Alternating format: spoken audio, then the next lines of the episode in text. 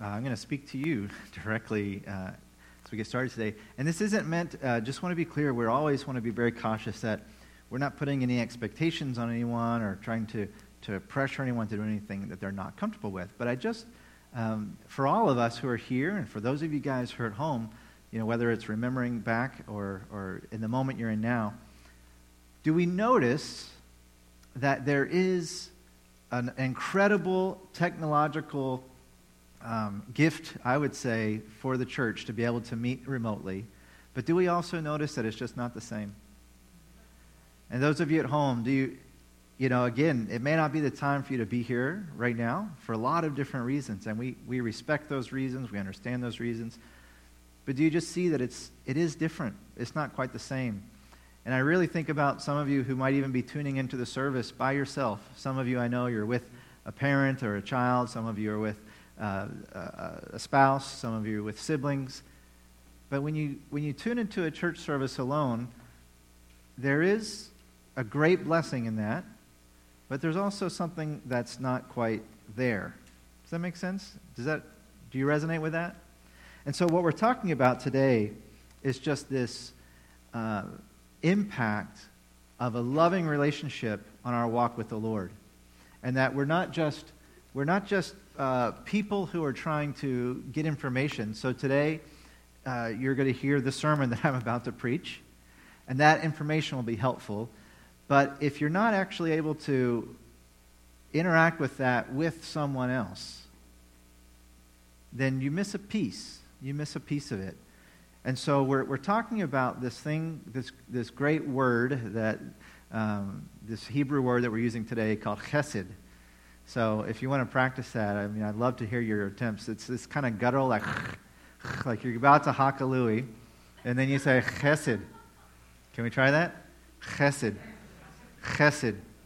Don't say chesed. Chesed. Right? Yes, I'm hearing some good over here. And it's this Hebrew word that we often translate love, but it's such a broader, deeper, multifaceted term than just our English word for love. And if you're familiar with, if I know a lot of you in here speak multiple languages, so you know that, that there's no one to one correlation for every word in every language. Some words they need, they need a, an, a, an entire phrase to translate one word because we just don't have the word in English. Or vice versa. Sometimes, you know, I noticed that um, when we traveled a little bit, in some other countries, they would have English and then that language. Sometimes the other language has six more words in it in the sentence than the English language sentence does because we actually have a pretty terse language and, and, and we have some words that don't translate easily. And so, but it goes both directions. But this word chesed uh, can be described in a number of different ways, and you'll actually see some word groupings, if you will, of ways that it's translated. So sometimes it's just translated love or mercy or grace or compassion. Uh, it has this kind of range of meaning. And sometimes it's translated with an emphasis on its, on its uh, everlasting quality. So, God, we sang today, the steadfast love of the Lord never ceases. That's from Lamentations. That's the word chesed, the steadfast love. So it could have just been translated, the love of the Lord never ceases. But, but there is an emphasis in chesed on this eternal long-standing uh, quality. And it's sometimes translated loyal love, unfailing love, right? And that kind of brings a little bit more into the word for us, gives us a little more insight into what we're talking about. But then there's another kind of word grouping uh, that's used sometimes to translate it, and uh, we, it's something like covenant faithfulness, or the theological phrase would just be covenant fidelity, and fidelity just means faithfulness. And it's this idea that God is fully committed to his promises to us that were made in love. And so it's all wrapped up together. And then if you've been reading along in the book with us, the other half of church, then you'll notice that the author used this common psychology term, attachment. And what he mentioned was that in our modern psychology, the only thing that closely resembles this chesed is the phrase attachment, because we all have these deep and powerful bonds that we create with other people. And in some ways, they just they cannot be broken. and you think about the people that you'd have a bond like that with, so your children or your parents. And it doesn't mean that that relationship can never get difficult or the relationship can't even, uh, in some ways, have this great separation. But even when you, if you were to, you know, maybe some of you in here, you know, just left the relationship with one of your parents, or maybe one of your children have broken a relationship with you, you still carry that person in your heart. Sometimes with anger. so we're not saying that it always feels good, but it's this deep kind of bond, deep kind of bond that, that you really just can't break. And all of these ideas, these words that we used to translate chesed, all of them appear in the language or in the term chesed. And actually, I learned something interesting this week. This word comes from another root word that really means the idea of going beyond the boundary. And so there are two times in the, in the Old Testament where the word chesed is used as a negative. So, for example, if you I'm going to, this is just scripture here, people. If you sleep with your father or mother's daughter as a guy, or your father or mother's son as a woman, that is chesed. So you understand what I'm saying here? But chesed means that you've crossed the boundary. It says don't do it. It's an abomination. It's, it's not a good thing. But it uses that word chesed because it means that you've, you've created this bond that goes beyond a boundary. But in the positive sense, what it means is this is that this is the kind of love that nothing can stop. This is the kind of love that goes beyond expectations. This is the kind of love that, that surpasses understanding. Right? This is the kind of love that the mind can't fathom. We read in the New Testament. And so when we read again that passage in, in Lamentations 3, the steadfast love of the Lord never ceases, his mercies never come to an end. They are new every morning. Great is your faithfulness. When you read that line with this idea of a love that crosses boundaries, a love that goes beyond the pale, a love, you know, we, we sing this song about the reckless love of God. A lot of people don't like that word used about God, but I think it very accurately describes this chesed concept of the love of God. It, it doesn't consider its own uh, uh, potential for hurt and pain and failure, it just presses in and it's unrelenting. An unrelenting love. Now, so why do we talk about chesed? Because this is the phrase that we're kind of using to break us out of the temptation to just hear the word love and think, oh, it's the thing they were talking about on the pop song I heard yesterday. Or, oh, it's that thing that, that my spouse said was going to be forever, but it obviously wasn't. Or, oh, it's that thing that, you know, my friend, we were going to be life, you know, best friends forever, BFF, and then now the friendship's broken. So we don't want to confuse love with that. There's an aspect of love and all that. But when we use this type of love word, this type of language of chesed, of of everlasting love, of long suffering love. You know, you think about what Paul speaks about in Romans, I mean, in, in 1 Corinthians 13. Love is patient, love is kind, it holds no record of wrong. He is describing this Old Testament kind of love. It endures. Right? This is the kind of love that we're talking about. And when we talk about this kind of love, what, what I really want to bring out today is that this is the kind of love that continues to build our soil for growth and transformation. So we talked about one last week, joy. We're going to come back to that in a little bit. But this is the second ingredient in the soil that we need to be fertile and ready to yield the kind of fruit that God wants to yield in our lives. So remember last week we said that God's intention for your life and for mine is that we would look like Jesus. That as we go through this life, we would come out on the other side looking like the Son of God. And one of the ways that we do that is through this chesed, this loving attachment. And so these bonds that we create with God and with one another, the thing that, that in some ways has been so difficult over the last number of months, how long has it been now? Seven months, something like that? That we've had to spend a lot of time separated. That little ache that you feel because of, because of everything that's going on, Some of it is concern about a virus. Some of it is all the turmoil. Some of it's the politics. But some of it is that we've not been able to cultivate the type of connecting and relating that we've not only been used to, but that we've been designed to thrive in. And so if you found yourself off the last number of months, that's a big part of it.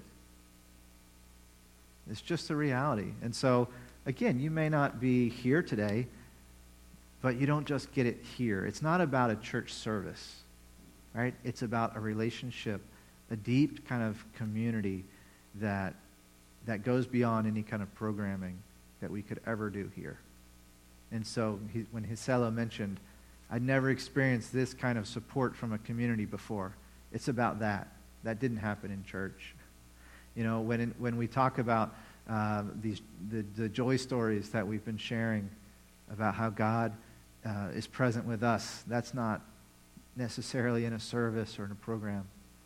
Or when we come together and just experience the joy of celebration, you know, it goes so far beyond just what we do here in this room. But here's the thing when you have that loving attachment, then it helps you grow. Starting from when you're a baby, it just helps you to grow in a healthy way. It helps you to create loving connections with people. It helps you to experience joy in your life. It helps you to be in a place of peace. But if you don't have that, you're still going to have bonds with people. They'll just be based on fear instead of on love.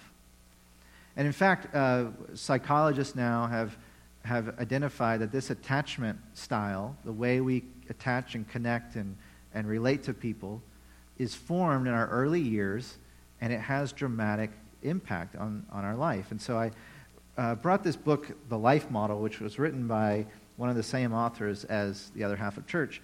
And he just has a chart in here, and he talks about love bonds and fear bonds. And so I just want to like share a couple of things from this really quickly. quickly. So love bonds are based on love. This is how you connect with someone in a way that's based on love. And it has this element of truth, of closeness, intimacy, joy, peace, perseverance, authentic giving. And so you can even think back to your own childhood. Was, was that what it was like in my home with my parents? Did I experience that joy, intimacy, uh, openness with one another? Or was there a different kind of connection that you had? So the fear bonds uh, have these elements of pain, of humiliation, desperation, shame, guilt, fear of rejection, abandonment. And it has, it has some pretty negative consequences if that's what you experience. So, you know, you think about the, the kids who grow up in a family where, where the dad says, You're not going to amount to anything in this life. And they use that shame to try to get their kid to do what they want their kid to do instead of love to encourage them to do what they want them to do or what they need to do. You know, you think about uh, uh, maybe parents who are, since they're always fighting, they're always distant from one another and always distant from their kids. And there's not the kind of intimacy that you would want to see in a family. You know, they don't have fun together. You know, I heard, um, I heard a story recently uh, about a guy who, when he came home, he would never know if his, I think it was in the book, he never knew if his mom was going to be sober or drunk when he came home from school. You know, though there's still a bonding that happens, he's still deeply connected to his mom. It's just the bond isn't built on love. And it happens with the Lord. You know, some of us think God's out to get us, or that he's always, um, you know, looking for what we're doing wrong. I remember someone sharing with me once, I don't ask the Lord for things I want because if I ask for it, then I probably won't get it. That mentality of, uh, you know, I'll just kind of stay, I'll stay out of sight, out of mind with God because I don't want too much of his attention. But these are real things, and it happens in churches. Right? So when, when you, I, a lot of us have been in churches where you come in and it's kind of like, if you can do something for me, we'd love to have you here if you can perform a certain way, if you can, and there's guilt trips, you know. You know, I, as the pastor, you're not doing what I want, so I'm going to use this sermon to guilt trip you into doing what I want you to do. Have you experienced anything like that in your life? You don't have to raise your hand. Hopefully, it's not everyone in this room, because that would be really concerning. but, you know, these are, these are the things. And yet, People don't leave those relationships very easily. Women often don't leave abusive relationships because there's a bond there. They're afraid of what will happen if they leave. They're not excited to be in it, they're just afraid of leaving it. People don't leave churches that can be abusive like that. People have a hard time. You know, sometimes you need to separate from the family you grew up in for your own safety and sanity. And yet they feel a responsibility to care for that alcoholic mom, for example, for the rest of their life. Do you see how these bonds happen no matter what?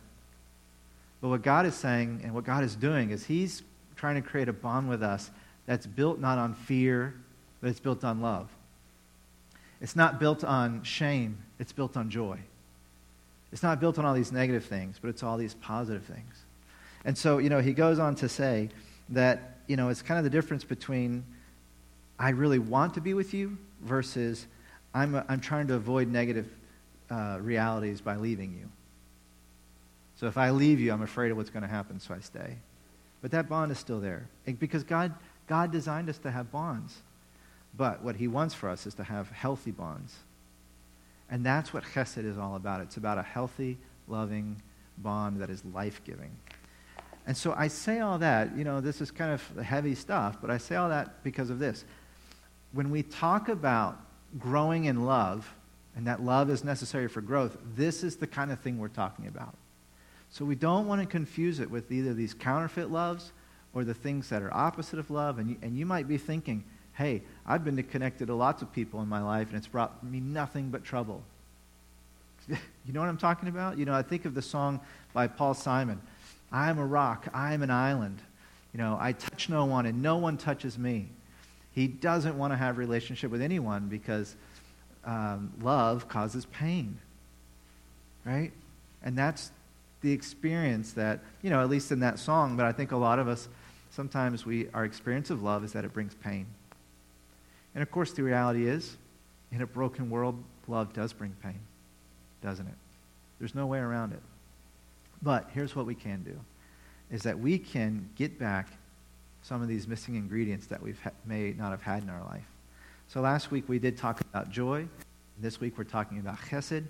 These are the missing ingredients that we need for lasting transformation. And the Bible talks about these things constantly. So I don't know if you've had this experience, but as you start reading and thinking about joy and love, and as you read the scripture, you realize they're popping up everywhere, popping up all over the place. Sometimes you didn't even notice. And you know, sometimes we think like, oh, the Old Testament is the testament of laws and rules and, and it's, you know, harsh, and the New Testament is the, is the testament of love and joy and all that. But you read the Old Testament, love and joy are everywhere. Everywhere. You know? And so, joy, that ingredient that a lot of us have been missing in our life, that's what helps us build capacity so that we have the courage to face the challenge of growing. Because growing is not easy, is it? Growing is hard. And we talked about last week you know, somewhat humorously that if when you're a teenager, you know, your, your, your feet grow too fast and you're bumping into things, your voice is changing, sometimes your body get body aches, but also all the relational and emotional kind of hurricane that you experience as a teenager with the hormones and everything and the relationships changing and, and it's difficult work. It's very hard. So how do you get the courage? How do you muster up the courage to face that? Well joy is the thing that helps us face that. And so that's why we've been doing this 30 day joy exercise, and hopefully you're taking part. But love is the thing, love is the, is the, the element of the soil that really helps us to change. Because love is what moves us to experience that transformation and growth. And we see this in the scripture. Uh, we're going to look at a, a couple of passages in a moment. But what I want to do quickly is just this was in our book, is to look at the way that we have approached growth primarily in the past. So, in a lot of churches, and I'm, my, I'm very much in the same boat on this, this is where I was, is that change was primarily seen as a function of people getting the truth and then being encouraged or challenged or somehow miraculously able to make good choices. And then, of course, if you had hopefully a somewhat rounded biblical perspective on the Lord, then you also needed the power of God, right? Because it's not about we do it on our own, but the Holy Spirit infuses us with power and with the right information and the encouragement to make good choices and the power of God, then we could experience transformation. Is that kind of what you have experienced most of your life and as a Christian? Is that these are the things that you're told. If you have this, then you'll, you'll be able to change. And you know what? Sometimes you give these things to people and they radically change, sometimes very quickly. But sometimes you give these things to people and it's like nothing happens. And the question would be why? And what we're learning is that all of this truth, choices, power of the Holy Spirit, they all have to be built on the foundation of this kind of this loving attachment, this chesed. And so if you're if you're one of those people, or if as a leader you're working with a type of person who doesn't have that joy foundation and that love foundation, you can give them all the truth in the world and you can challenge them to make good choices. And, and you can tell them that the Lord is with them and He's empowering them, but they may not change, or they may change very little. And that's incredibly frustrating. It's incredibly frustrating when you're in that situation or when you're working with someone in that situation. And the reason it's frustrating is that you have the expectation that this will work, and when it doesn't work, then you're disappointed. But what if we had the expectation that this could only work if we have that chesed foundation? Then we actually wouldn't get so frustrated. We would just start building love, and joy into our lives or into the lives of the people that we work with. Do you see how that's different? Because I think sometimes we, we, we do these three things, they don't work, and we feel like either A, God is not powerful enough, or something specifically is wrong with us, or maybe there is no God after all. You know, we come to this despair but when we have a better understanding of how this works, then we can actually say, oh, I know what's missing. I know what's going on here. Now we can work on it. And so that's really what that's really what we want to do. Is we want to work on building that love, building that deep connection. And again, it's not just about feeling love, it's about experiencing that type of deep, lasting, intimate community with God and with others so that we are in the best place to be able to grow. And I think if, for a lot of us, if we find that we haven't been growing, we can probably think back to some real lacks of those things in our life, either growing up or later on as adults, whatever you are. You can see how, oh, that really is a lack. There really is uh, a deficit there. So let's take a look at some scripture passages. This first one is from John 14, and we're going to spend some time in John 14 today. But if you have your NIV in John 14, verse 15, it says, If you love me, keep my commands. Now, what does that sound like? What, what type of, any grammar nerds out there, what type of speech is that? Hmm? You've, you've got an if then. When it says keep my commandments, what is that? That's an imperative which is actually another command. So Jesus is giving a command if you love me, keep my commands. And of course, we know Jesus wouldn't talk the way I'm about to, but you can almost imagine him saying, Come on, guys. If you love me, just do what I told you to do. Why aren't you doing it? Don't you love me? You can almost like, he, like he's almost whining. Of course, again, Jesus wouldn't do that. But you know, here's the thing this is not a good translation of that, of that verse. And if you look at almost every other translation, by the way, this is how the King James translated it, which I think might be why the NIV did, but almost every other translation does it like this If you love me, you will keep my commandments. How is that different? Jesus isn't telling them what to do. Yeah, he's saying this is just reality. I know who loves me because I see who keeps my commandments. And I know who's going to keep my commandments because I know the ones who love me. And the first one, if you love me, keep my commandments, doesn't really show the relationship between loving and keeping. you know, you could say, well, obviously, if you love Jesus, then you ought to keep his commandments. But that's not really what Jesus is saying. He's actually tying this together. If love comes first, transformation will follow. If we put love at the beginning, obedience will come at the end. And this is a profound truth of Scripture that God is always initiating not just a relationship of obedience, He's first, primarily, always re- initiating a relationship of love. And when God initiates a relationship of love, then obedience can finally follow. But without that love coming first, the obedience can't happen.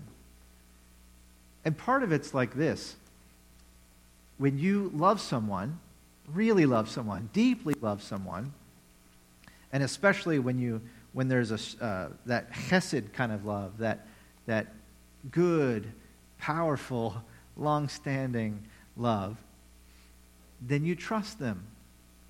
And you know that they are looking out for your best interests. And you have this sense that you, you know, you could release yourself fully to the Lord and, and everything that He would choose for you would end up being good. And even the times when it starts to feel bad, you know that because He loves you that much, that eventually it's going to be good. You know, Beth was reading from Romans 8. Earlier in Romans 8, Paul says, um, All things work together for the good of those who love him and are called according to his purposes. That means that even when bad stuff happens, you can trust that God is going to work it out for good. You can only believe that if you really love him. Otherwise, you'll constantly be worried is he going to fail me this time? Can I trust him this time? Well, this looks pretty bad, so I don't know if I can count on God working it out for my good this time. You know, this is, this is just the uh, natural reality is that without, without uh, love, you could never really fully obey someone unless you only obey them out of fear. Right? That's the other option. I'm going to obey God because if I don't, something really bad is going to happen to me. And my friends, first of all, that is no way to live, but it's how a lot of Christians live. I imagine that a lot of us in this room have experienced that either at one time or maybe we experience it still today. I'm going to do the right thing because if I don't, I'll get caught and I'll be punished. But that's not the kind of relationship God desires. And don't get me wrong, uh, loving people do give consequences for poor behavior. It would be unloving for a parent not to discipline their child. It would be unloving uh, to not call people to account on certain things. But that's not your desire for how this should work and would work. The desire is to do it out, out of love. And that's what God desires. And we see this play out in John 14 and John 15. So uh, if you haven't already, open your Bibles to John 14 and let's read that together and see what Jesus says about, about his love and the love of his disciples and obedience. And when you get home, or if you're at home, after the service, wherever you are, uh, go back and read all of John 14 and all of John 15. We're just going to look at the in, second half of John 14 and the first half of John 15. But go back and read the whole thing and understand, begin to understand what Jesus is saying in the context of everything that's going on there. But here's what he says in John 14, verse 15. He says, If you love me, and again, we know, you will keep my commands. And I will ask the Father, and he will give you another advocate to help you and be with you forever the Spirit of truth. By the way, there's the power of God right there, the Spirit. There's the truth that he's talking about right there. So we've already got love, truth, power, and transformation just in those three verses. So you're starting to see the equation, right? And I guess choices too. Keep my command. So really, all four of them are right there in those three verses. The world cannot accept him, the Holy Spirit, because it neither sees him uh, nor knows him. Actually, I think he's referring to the Father there. The world cannot accept him because it neither sees him nor knows him, but you know him, for he lives with you and will be in you. I will not leave you as orphans, I will come to you. So here's here's this, um, he's going to come back, right? He's going to We sang about this. He's coming back again. I will come to you. I will, I'm not going to abandon you. You won't be alone. We have this bond that can't be broken. And he even brings family into it. You're not going to be orphans, you're going to have family. Before long, the world will not see me anymore, but you will see me. Because I live, you also will live. On that day, you will realize that I am in the Father, and you are in me, and I am in you. That's really interesting language, isn't, isn't it? Jesus is in the Father, you are in Jesus, and Jesus is in you. How does that work?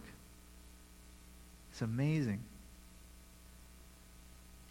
There's a whole lot we could say about that, but I'm going to press on. Whoever has my commands and keeps them is the one who loves me.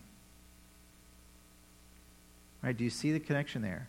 He's saying the evidence of you loving me is that you keep my commands. It's not, he's not saying you love me, so please, my friends, keep the commands. He's saying, well, it's proof that you love me because you're doing this. You've had, you have a transformed life. You've made these different choices, so you must love me. That's the only explanation. And the one who loves me will be loved by my Father, and I too will love them and show myself to them. And then Judas, not Judas Iscariot, so not the one who betrays Jesus, says, Lord, why do you intend to show yourself to us and not to the world? And Jesus replied, Anyone who loves me will obey my teaching. My Father will love them, and I will come to them and make our home with them. Anyone who does not love me will not obey my teachings. These words you hear are not my own, they belong to the Father who sent me. So this Judas is asking, How come you're only revealing yourself to some of us? How come you're only only some of us are going to be in your family? How come only some of us are not going to be left alone? And Jesus says, Well, it's because that is only reserved for people who are in a love relationship with me and the Father. If we're family, you won't, we won't leave you alone. But if you're not a part of our family, then you're not a part of our family. If you don't love us, and we don't, if this love relationship's not there, if we're not bound to each other, if we don't have that deep uh, cohesion with one another, then when I leave for that person, I'm gone. And he's not being spiteful or vindictive. He's just, this is just what is. This is how love works, really. You know, if you're, when your kids move out of the house, you miss them when they're gone. But when your neighbor five houses down that you never spent time with moves, you just move on with life. It's no big deal. You don't love them, they don't love you. It's natural for them to just move on. All this I have spoken while with you. But the advocate, the Holy Spirit, whom the Father will send in my name, will teach you all the things and will remind you of everything I've said to you. Peace I leave with you, my peace I give you. I do not give as the world gives. Do not let your hearts be troubled, and do not be afraid. So this isn't a fear relationship. It's peaceful, it's loving, there's joy.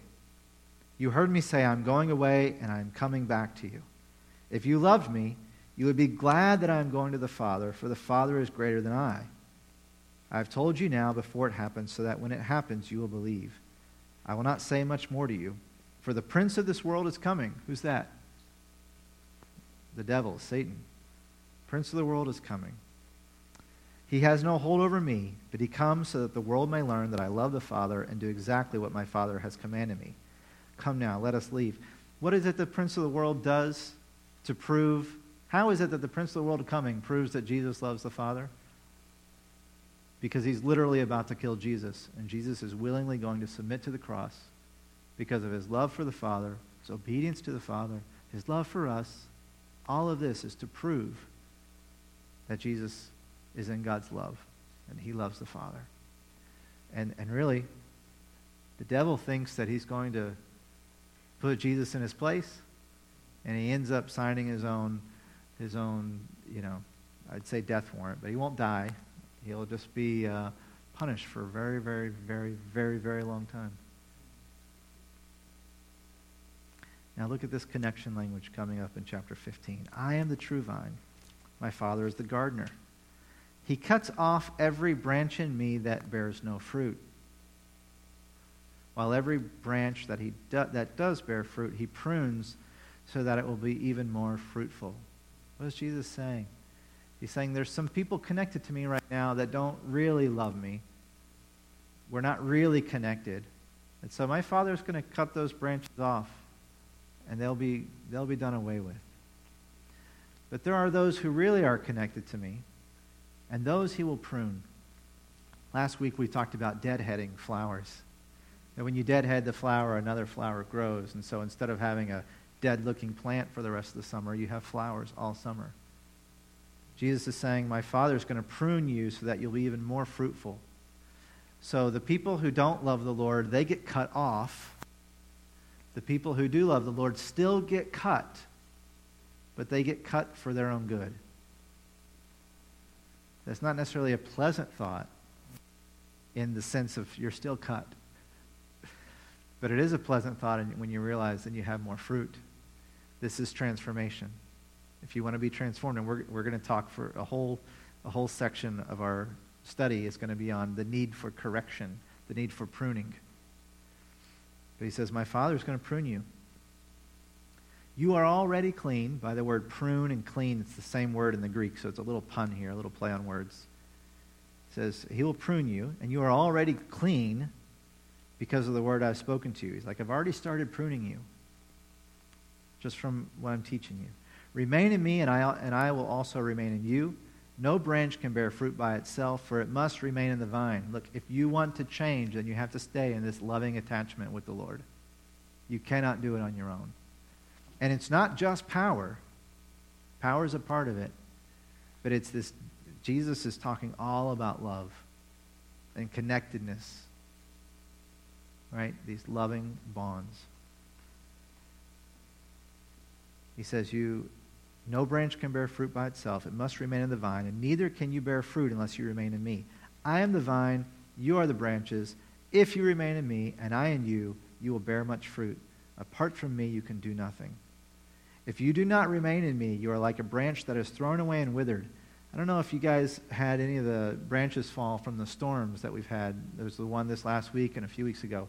But actually, where is it? Just out here, there's a huge branch that fell off a tree in the storm that was, what, like a month ago, maybe now?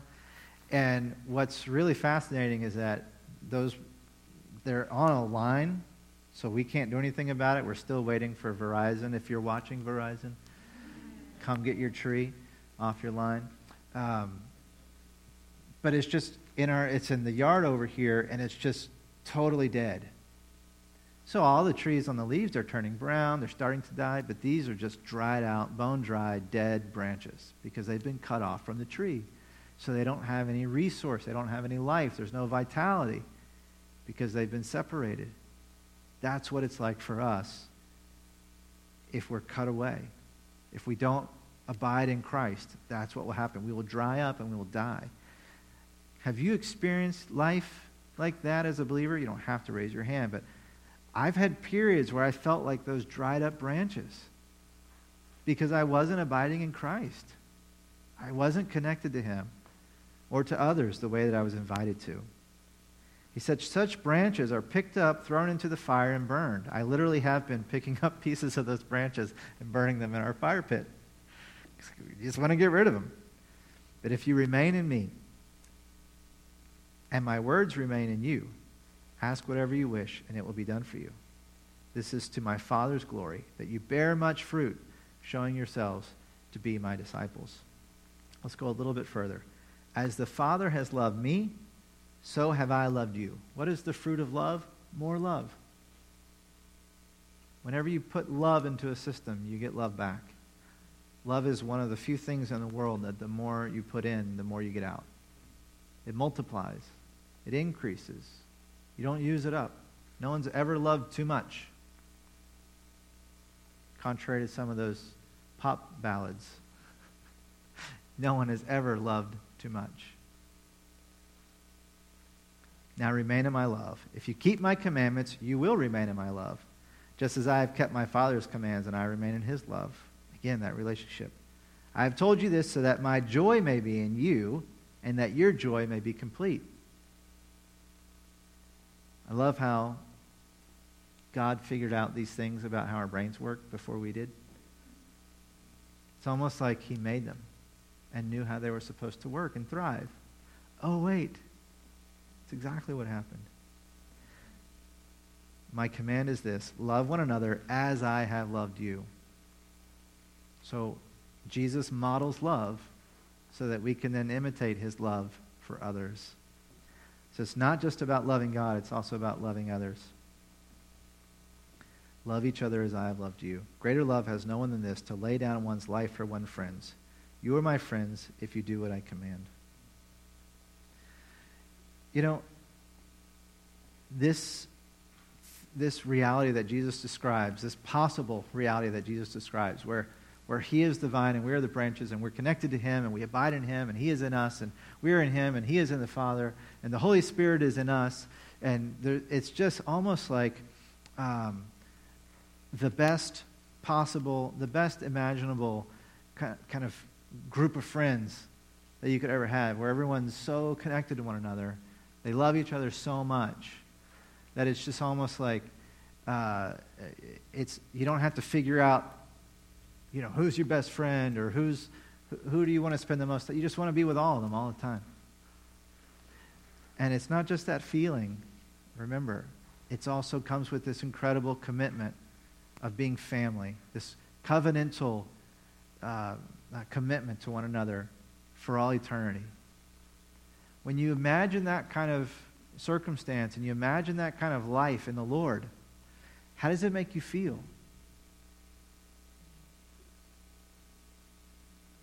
Joyful? Does anyone feel excited about that? Does it create in you a longing for something that you don't have now? Is anyone thinking, oh, I wouldn't want that? Some people, so that happens. Because you think, oh, it must be like this other thing that I've experienced that wasn't really all that good. Yeah, it's this very different type of reality that Jesus is describing. Because if we don't have that, what we end up with is this very low chesed, low love, low attachment, low connection. You know, in the book of Revelation, Jesus, through the Apostle John, is writing to the church Ephesus. He says, I know your deeds, your hard work, and your perseverance. I know that you cannot tolerate wicked people, that you have tested those who claim to be apostles but are not, and have found them false. You have persevered and have endured hardships for my name and have not grown weary. And you read that far and you think, these guys are awesome. These guys are great. They've got you know, they've got good doctrine, they've got good practices, they, they, they've got uh, discernment. Fantastic church. Very next verses. Yet I hold this against you. You have forsaken the love you had at first. Consider how far you have fallen. Repent and do the things you did at first. If you do not repent, I will come to you and remove your lampstand from its place, meaning that you'll no longer be a church of Jesus Christ.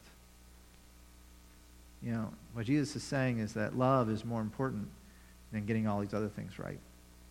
Which is the same thing that Paul says.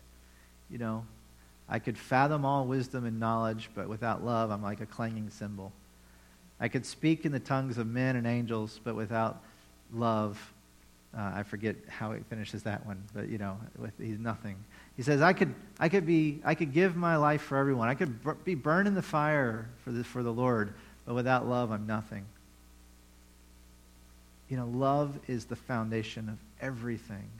And love is not just some sentimental feeling, it is a deep, abiding relationship, connection, intimacy, commitment, faithfulness. Um, you know, it goes far beyond just a feeling. But hopefully you get the feelings too. Makes it really enjoyable and a lot more, a lot easier and a lot more fun too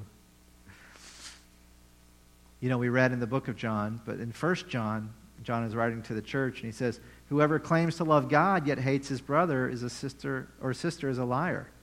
For whoever does not love their brother and sister whom they have seen cannot love God whom they have not seen. He said, It's not just love for God, it's love for others too. How do we know you love God? Well, you love your brother and sister. But then in the next chapter, he says, This is how we know that we love the children of God. This is how we know we love one another by loving God and carrying out his commands. So, how do we know we love God? We love one another. How do we know we love one another? We love God. They're inseparable. They're, they're, you, can't, you can't have one without the other. And I get sometimes people who are frustrated with the church and they're maybe hurt by the church and they're angry at the church and they say, I'm just going to have a relationship with Jesus. Jesus says, you can't do it. He Says, doesn't work. It's impossible. And there are tons of people who come to church and they've got these relationships at church, but they have no relationship with the Lord. He says, no, it doesn't work. You've got to have both. You've got to have the full package, or you aren't really living in love. You really aren't. And so we can be in these uh, kind of low chesed realities or low chesed communities. So, for example, I mentioned earlier, you come to church, if you're useful, you're welcome. If you're useless, you know, come or go, we don't care. And I think we've all seen it. You know, I will say this. I talked about the church I grew up in, and that church was a large church. It was a big church, you know, thousands of people. And there are a lot of things about that church, looking back, I can say, that wasn't good, that wasn't good, that wasn't good. But here's one thing that that church got right we used to joke that we were, and, and this was all, all in love and, you know, not, not in any kind of mean-spirited way at all. But we were a church of misfits. I would literally go visit programs or events at other churches, and everyone there had to be kind of dressed cool and sharp and this and that. And it was very clear that if you didn't fit in the mold, you would be ignored. And it was the same. I saw it in leadership, I saw it in the people who attended. There was just this vibe that we're cool. And they wanted to be cool, and they wanted to present as cool to attract people. But what that meant was if you weren't cool, kind of like, eh. Our church was not cool. we were not cool. I mean, I went there, right? So you already know if there was a place for me there, but we weren't hip, we weren't we didn't have the right clothes necessarily. And just to kind of like be really blunt about it um, we had kids uh, kids in our youth group or in our college group or in our church that had not fit in anywhere else because of various reasons. Sometimes they had physical deformities deformities um, down syndrome um, they antisocial or just had no clue how to be social and they found a home with us. And they would describe, oh, I went there and I went there and I went there, but there was no place for me. But I found a place here. And that's, that's because we actually just enjoyed each other. It wasn't about what we could get from one another. I think that was one thing that we had going pretty good. Uh, now, of course, in a big church like that, not everyone's experiencing that. Only certain people were. But I know the group I was in, we were. Now, it doesn't just have to look transactional. Sometimes it could just, oh, we're cordial. We're friendly with one another. But there's no deep intimacy. Uh, you can go, you can go years in a friendship with someone and never talk about anything real if you don't want to. You know, love talking about sports, love talking about the weather, love talking about whatever it is. But don't don't actually talk to me about something you're struggling with. Don't talk to me about your weaknesses. And certainly don't talk to me about mine because I have no interest in doing that with you. Who are you? You're just some guy at church.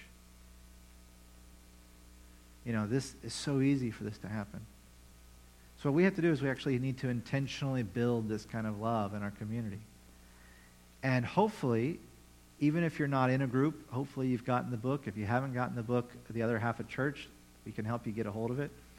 There are actual exercises you can do to build love in the relationships that you're in, to build this connection in the relationships you're in. So, for example, in our small group this week, um, and uh, just by the way, Beth mentioned uh, this is the, for most of us, this chapter 4 is the one that we did last week. So this week you'll be in chapter 5. But uh, there was an exercise that we did in our group where we actually shared our weaknesses with one another. We chose weaknesses. character weaknesses, physical weaknesses, uh, relational weaknesses, each one of each. And we shared them. And we didn't correct one another. We didn't give advice to one another. We just received one another in the Lord. So you can actually practice doing that. But here's the thing you can never practice building love by yourself. It is literally impossible. You cannot practice showing your weakness to someone by yourself. And I would suggest that if you only feel that you can do that with the Lord, then you're missing half of the way God designed this to work according to God's own testimony. So you can't just say, well, I'm just going to do this with God. You need to do it with God and you need to do it with others, or you will not be able to build this kind of soil and you won't grow. So we need to take time and have an intentional um, intentionality to building love in the community. You know, even today when we shared these stories, uh, that, that helps us to build connection with one another. And, you know, and it, this isn't to put one above another, but I was particularly moved, Gisela, your story, that what you shared was a vulnerable story. And it made me feel compassion and care and love for you and your family that, you know, quite frankly, I wasn't feeling two minutes earlier just because I wasn't thinking about it. But when you share like that, it draws people out and into this deeper connection and intimacy. But you need to be intentional about that. We could have not taken time to do that today. That would have been so easy. We played this great song, and Michelle, please come share announcements. We could have done that. But we stop and we do something different um, imitation, imitating those who live in love. Jesus says, As I have loved you, so you love one another. Paul says, Imitate me as I imitate Christ. You know, we're constantly encouraged in the scripture to follow the example of people who are already doing these things. But how can you do that if you're not with them? And you can't, you can't really experience seeing those types of modeling in a church service so this is not something that can really even happen on Sunday morning. It has to happen other times in your life. So if you're not connected to believers who are a little further down the road, spiritually, relationally, their maturity, if you're not connected with them, you won't see these realities in your life. So you won't have anything to imitate. Now, one of the things that we have resisted at this church, and it was brought up in our book, is that we try our best not to build groups around um, common age or common life circumstances. We actually want to mix people of different ages together. And I remember the very first small group I was in with adults. So this was when I was 18 years old or 19 years old. For the very first time, I was put in a small group with adults. There were two ladies in the small group that were the age of my grandmother. There were, there were two couples in that small group that were about five years older than me, and there was one other couple that was the age of my parents. And I will say that that was the best small group I was ever in. And part of it was because we spanned from 18 to 80 something in that group. And we got to experience the energy and the, the um, wisdom and the perspective of lots of different people, people in lots of different life circumstances. And I grew a lot in that group. But what most of my friends did is they joined a group with all teenagers and early 20s. And they missed out. And I thought, we don't want to do that here. So we need to be in relationship with people who are in different places in life. We share joy with one another. You know, the, the question this morning was who has, who has some, you know, blessing that God has done in your life that you want to share? We're sharing joy stories. But then when these intimate things come up, and it creates an opportunity for connecting and bonding and caring and loving and you know all this good stuff. But in, in an I- ideal world, we would we would be you know going downstairs after this and eating a meal together, enjoying some laughs and, and bonding together over food. Unfortunately, we can't do that as much right now, but you can do it in your home. You know, you, you are allowed to have someone over to your house. You have to figure out who that's going to be and how it's going to work and you know, you can even do it outside for a few more weeks. But don't miss out on the opportunity to connect with other believers intentionally um, just because of a virus. Don't. you you're going to miss out. And then the, the last thing on my list here is that we would actually bear each other's pain, weaknesses, and failures. That means being willing to share your own and then also having the, the, the love foundation that allows you to bear someone else's as well. Both of those things are really hard, and they both take practice. That's why we practice it in our small group. So, you know, just in closing, if we want to grow in Christ, and I hope that you do, if you want to experience the fullness of being in his family, being part of the body of Christ, the, the church, the family of God, and I hope that you do, if these are things you desire, then you need to build deep, intimate relational bonds with Jesus and with one another. Because if you don't, you will be stuck. You will be hindered. You will be limited. There's going to be a ceiling that's going to come because you do not have that soil, that rich soil that allows you to move beyond where you are to where you want to be. And it does include things like obedience. But it's not only about obedience. That's just one aspect of transformation. But I will tell you this I can speak from experience on both sides of this. When you don't grow in obedience, you, you experience increasing uh, pain, shame, hardship, relational turmoil, XYZ. When you do live in more obedience, you experience more joy, more gratitude, you know, uh, relational calm and, and flourishing. These things come from obedience. So if all that Jesus did for you by building love in your life was he made you more obedient, then you would be, you'd be so grateful just from that alone. But it's so much more. Because as you build that love, you'll build that joy. As you build those things, you build, you experience the peace of God, the joy of God, the love of God. You will be a happier person. You'll flourish in so many different ways. And uh, we'll all delight together in what God is doing in your life and what he's doing in my life as we grow in this together. So let me pray for us, and then uh, we're going to close with a song. Lord God, our, our heart our heart is to not remain where we are, either because we see what's available to us and the joy of that draws us, or because we're kind of experiencing the pain of not growing and we want to get away from it. And maybe both, we experience both right now in this moment at the same time. But God, help us. Help us to have the, the kind of foundation that we need. And Lord, we know that you are absolutely communicating to us and pouring out your great love, your great chesed love that is, that is faithful, it is true, it is good. You have that invitation out there to come and have that type of, of bond with you and with others. And so we know that you're not holding us back. But God, we sometimes hold ourselves back because we're afraid of having that type of deep intimacy.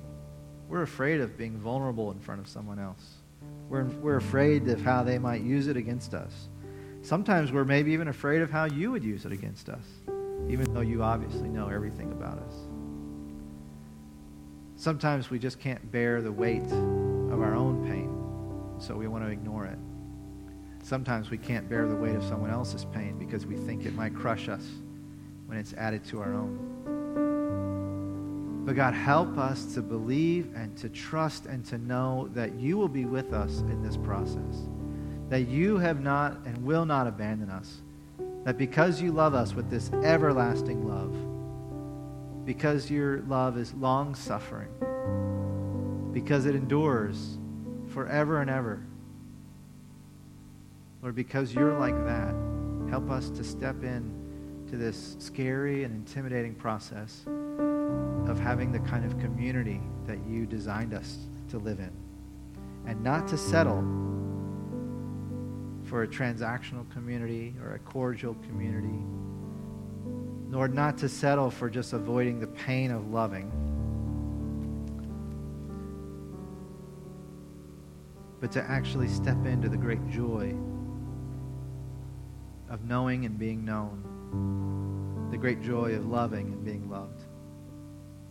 And the flourishing that comes when a people united in Christ Jesus seek you with a desperation